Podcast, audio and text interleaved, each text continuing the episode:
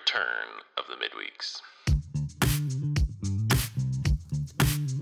Hello, friends.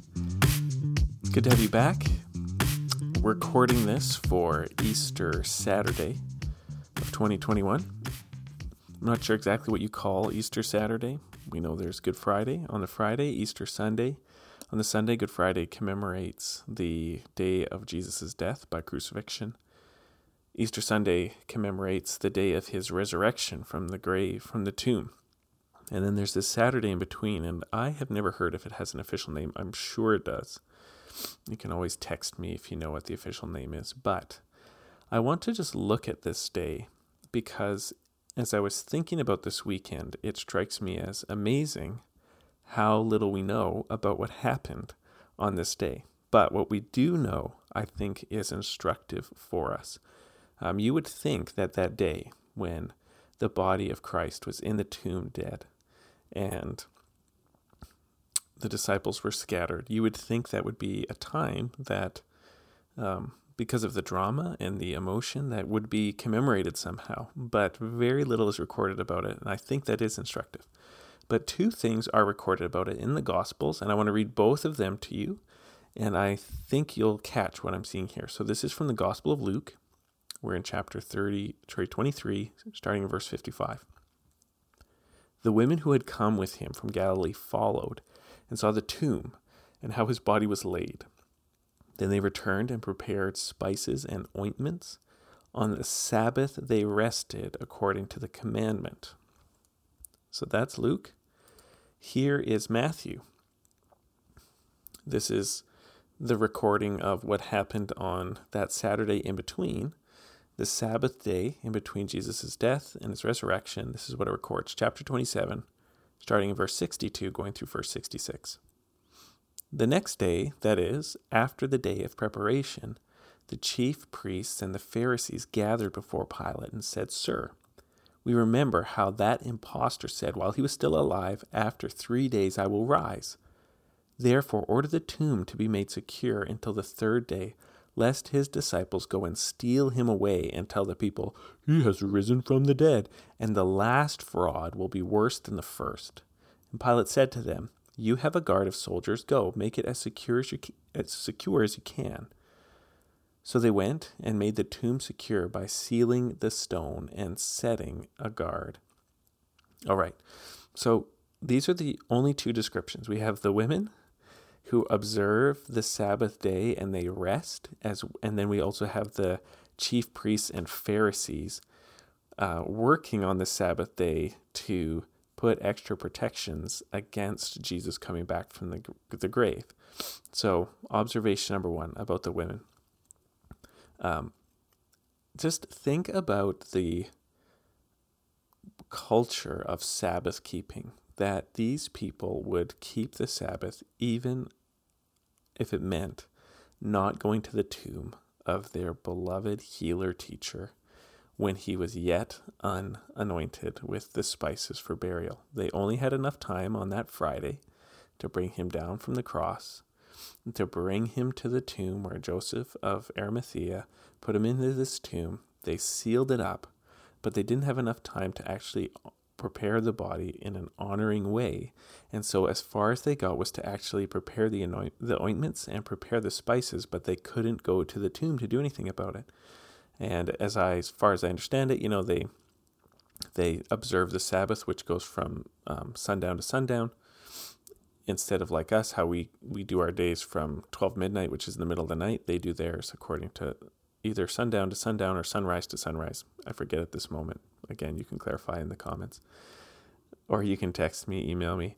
However, just think of how strong their desire to observe God's command was that they would take that Sabbath and to sit in the loss of the death of Christ when probably, you know, every impulse would be to honor, to go mourn, to show their love, to show their faithfulness by going and preparing the body, even just to be near him in a sense, knowing that he was there behind the tomb wall, but that they stayed away to observe the Sabbath and they observed God's command to rest and to not do that work.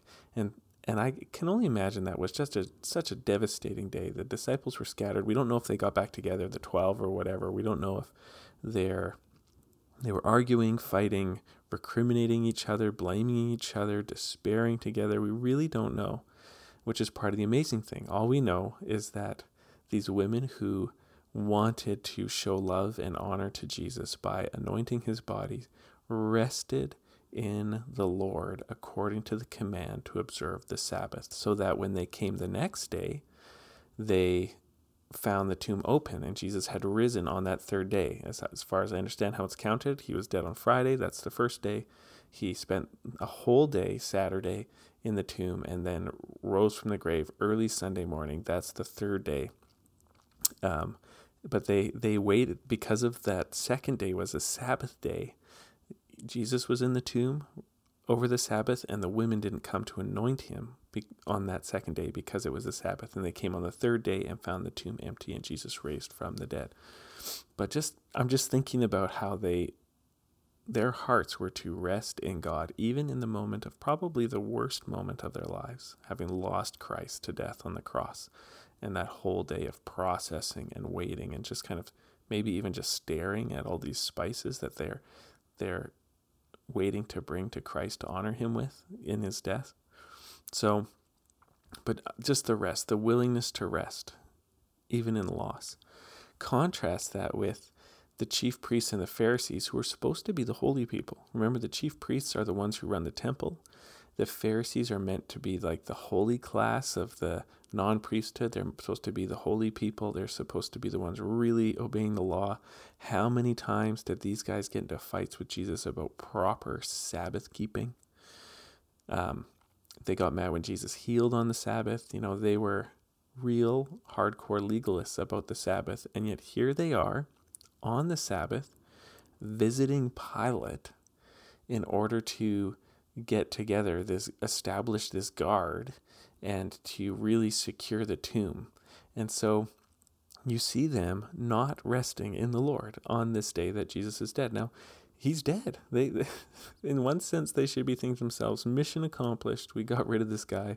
But then they can't stop thinking about it. They can't stop worrying. Oh, no, no, they might steal the body. He, They might pretend he's come back. And so, even though it's the Sabbath, they should be resting unto the Lord. Their unbelief is revealed in their their drivenness to work on the Sabbath, even against the claims of Christ, by visiting Pilate, who again is an unbeliever, so you don't know how close they got to him, but they're there. They're doing political scheming with a pagan on the Sabbath when they should be honoring God with rest.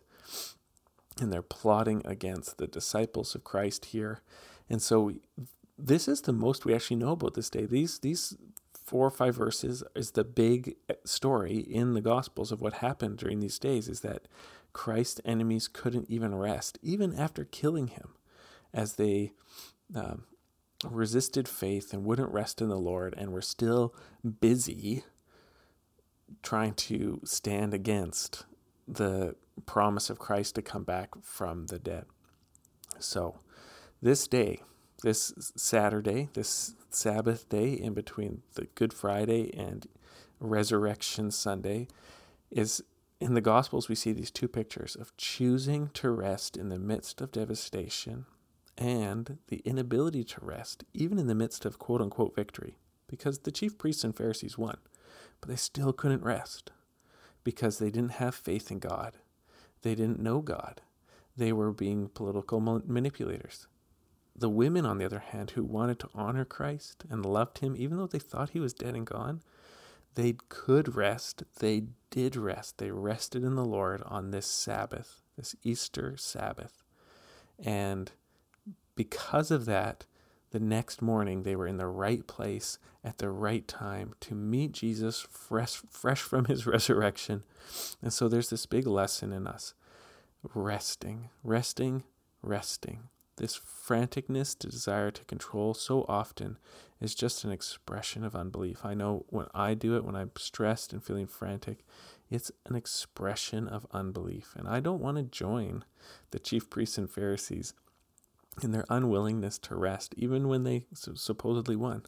I want to join these women who prepared the day they could with the spices, and in the midst of their suffering and loss, chose to rest in God and observe his Sabbath. Now, I know as Christians we don't need to keep the Sabbath per se, but we do need to keep real rest in the Lord in our hearts. And so, as you're listening to this on the Saturday morning or any day, I want to encourage us together.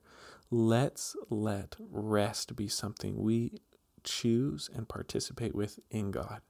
There'll always be a reason to be frantic, but we have the best reason to rest. We know God, He's in control. And maybe as we choose to rest more and more in the Lord, we'll be like these women who rested on the Saturday, and because they did, the Sunday morning, they were in the exact right place to be the first people to lay eyes on the risen Christ. And we can trust in God that as we rest in Him, when it is time to move, everything will be ready for God to fulfill his purposes for us. So, on this time, may the Lord bless you, encourage you, may he grant you supreme rest in these crazy, this is our second COVID Easter weekend, resurrection weekend. May the Lord bless us as we seek to rest in him in the midst of great discomfort, loss, pain, maybe even joy. May we rest in him. God bless.